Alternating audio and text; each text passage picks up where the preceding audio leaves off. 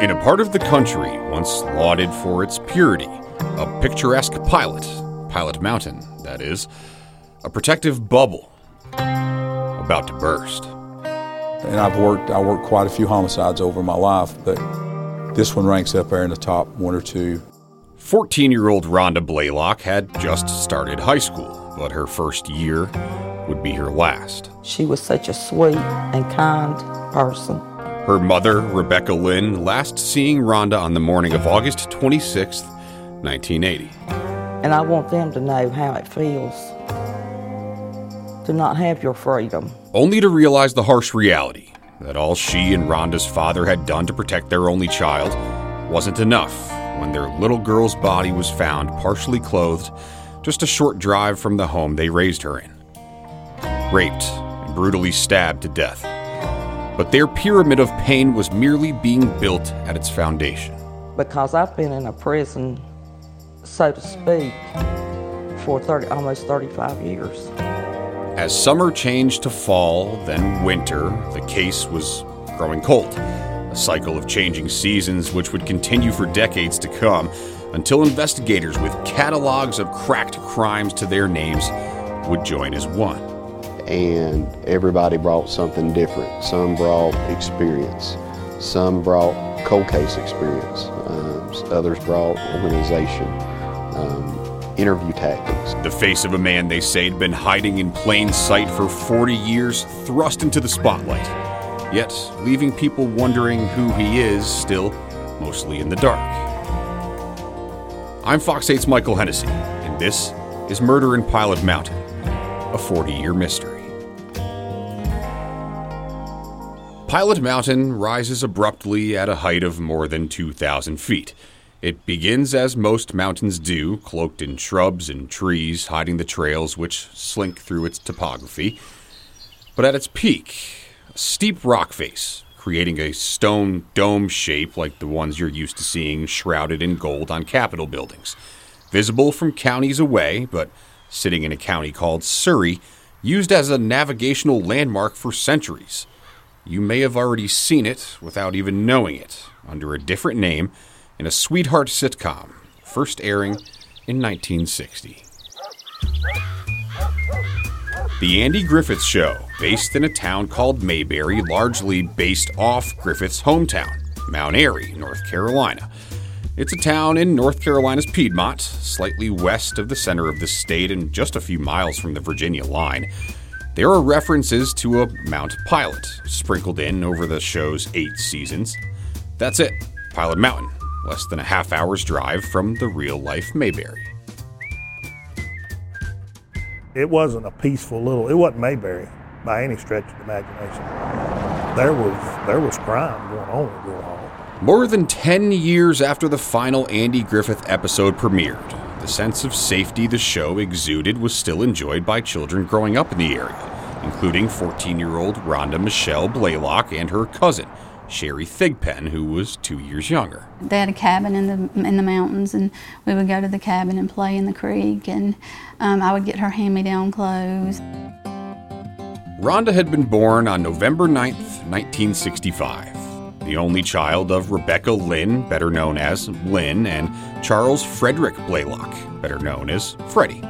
A picture of Ronda as a toddler showed her dressed in white, gripping a small white stuffed animal, her hair dark brown, shorter on top, and curled around the ears. Her eyes, large, looking upward, a wide smile on her still chubby face. A Christmas picture shows Ronda taller and slimmer, wearing a plaid outfit with a yellow design matching her mother's.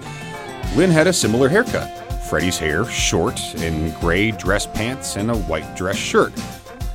Another picture shows Ronda, likely as a preteen, a blue dress with a design including red mushrooms, Ronda's hair in pigtails, innocent, blue eyes, a childish, seemingly unsure smile as though she's still growing into it.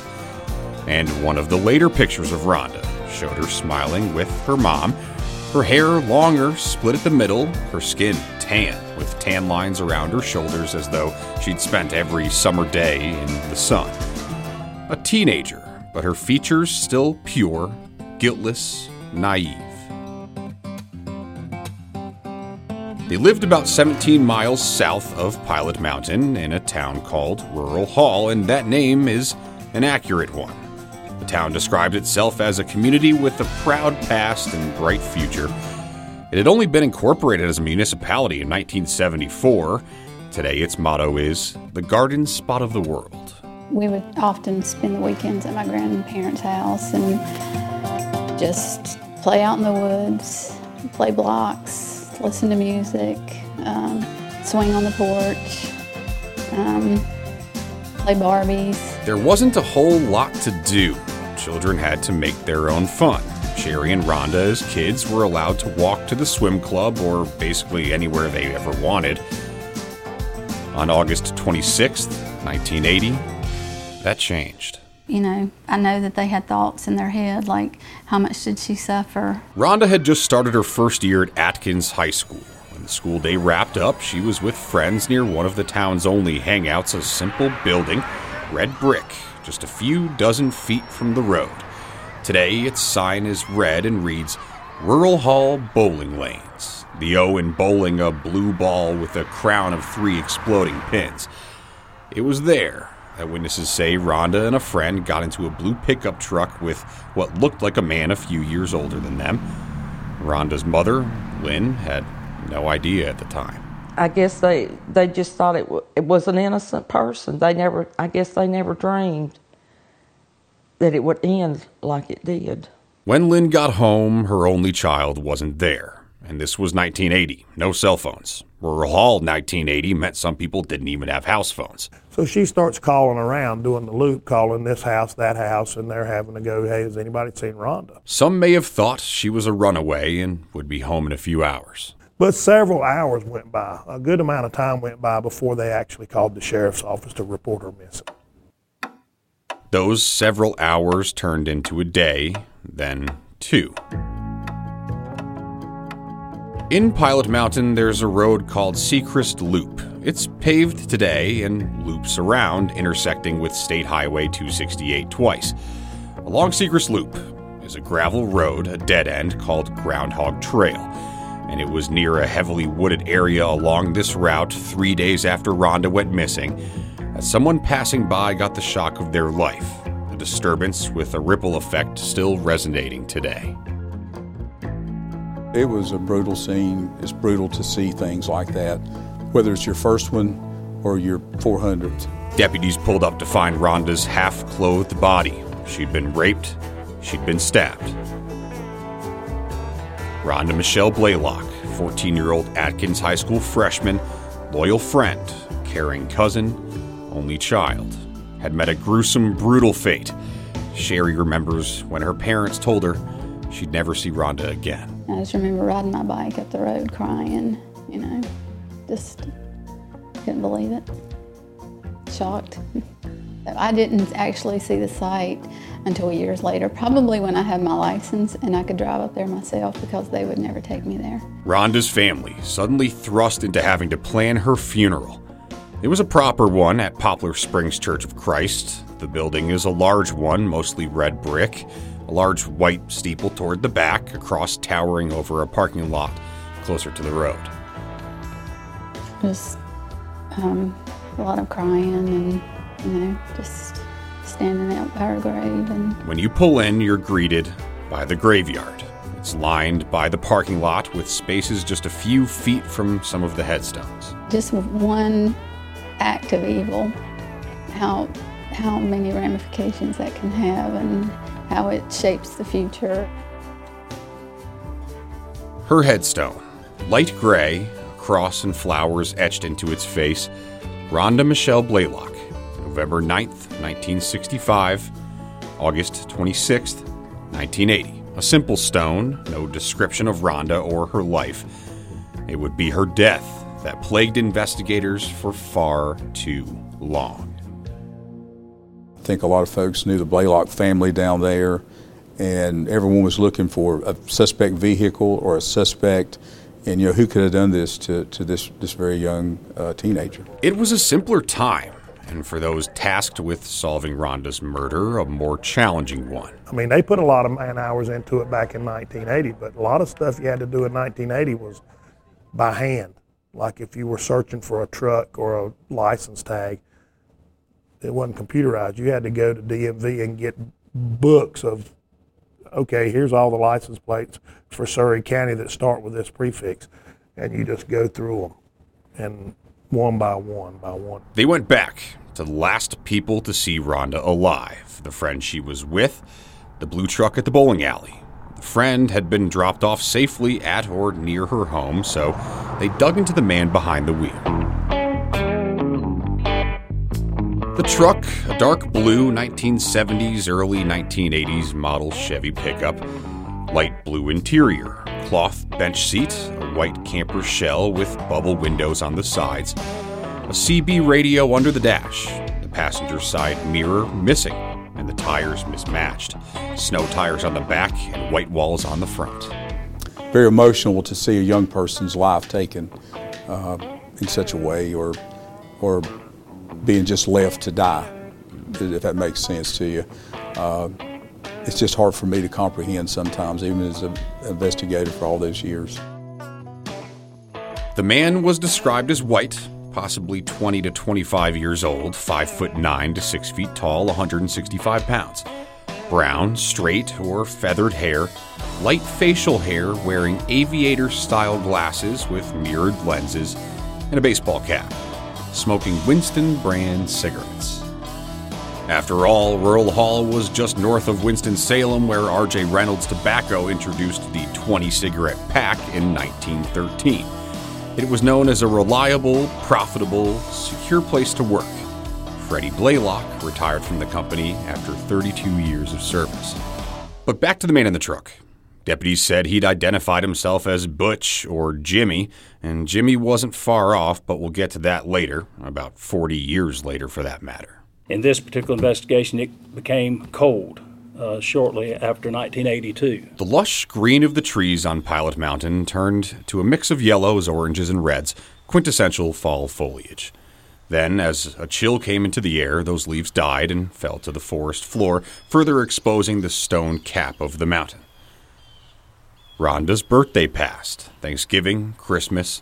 The trees stood naked, then budded, and new leaves were introduced to the world, a cycle that would repeat for months, then years, then decades. In 2003, 2010, and 2013, uh, we received uh, some additional information and the investigation, investigation was opened. Ronda's parents shied away from their siblings as they watched their children grow. Ronda's mom and dad, Freddie and Lynn, they stopped attending um, Christmas and family celebrations, and and I can remember being around, you know, them and, and just kind of feeling guilty. The fabrics of a family which once had a future so bright, entering a dark tunnel with no light in sight. I just remember all that conversation about who it could have been, what he looked like, why, who knew what. Lynn's hair turned gray. A picture from around Christmas time shows her standing in a white sweater, her right arm on Freddie's upper back as he sits in a black, white, and red checkered shirt. There are small stockings hanging by the fireplace behind them, neither of them showing teeth behind their slight smiles. In 2012, a picture of a youthful Freddie his dark, wavy hair and a white suit and shirt with a black bow tie was put on display. His smile, his nose, eyes, all strikingly similar to Ronda's. The picture had been put out next to flowers at Freddie's memorial. He died on February 18th of 2012, 69 years old. More than 30 years after he buried his daughter, the two had finally been reunited her dad, uh, for lack of a better term, probably grieved himself to death. More than three years after Freddie's death, in 2015, then Surry County Sheriff Graham Atkinson called for a press conference. If the suspect sees this or within the sound of our voice, make no mistake, we are coming for you, coming for you, coming for you. Flanked by sheriffs from other counties, investigators from other agencies, he announced the Ronda Blaylock Task Force. It was there that he played a plea from Lynn. In front of a camera sitting in her living room, a mother still wondering who tore her baby girl away from her shielding arms 35 years prior.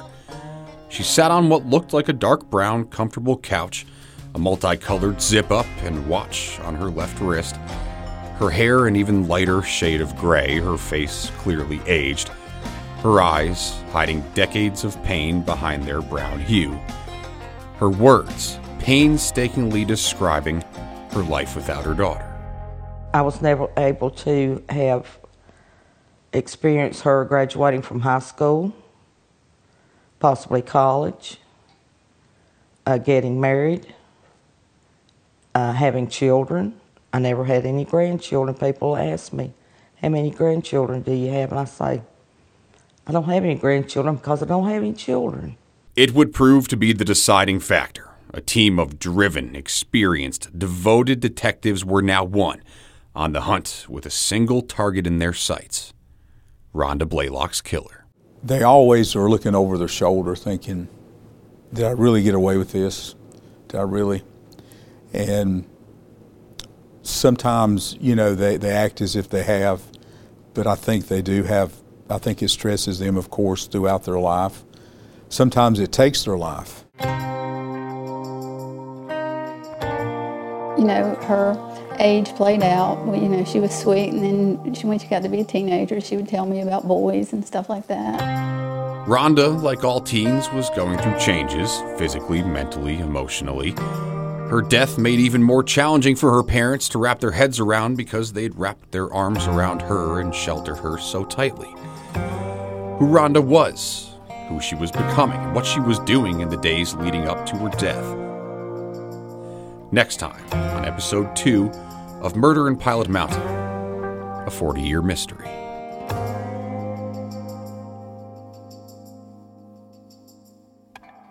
If you like the podcast, please rate it, comment on it, subscribe to it, tell a friend. According to the National Center for Missing and Exploited Children, 800,000 children are reported missing each year in the United States, and there's a national hotline to help track them down at 1 800 843 5678. That's 1 800 The Lost. Murder in Pilot Mountain, a 40 year mystery, was written and reported on by me, Michael Hennessy, edited by Chris Weaver.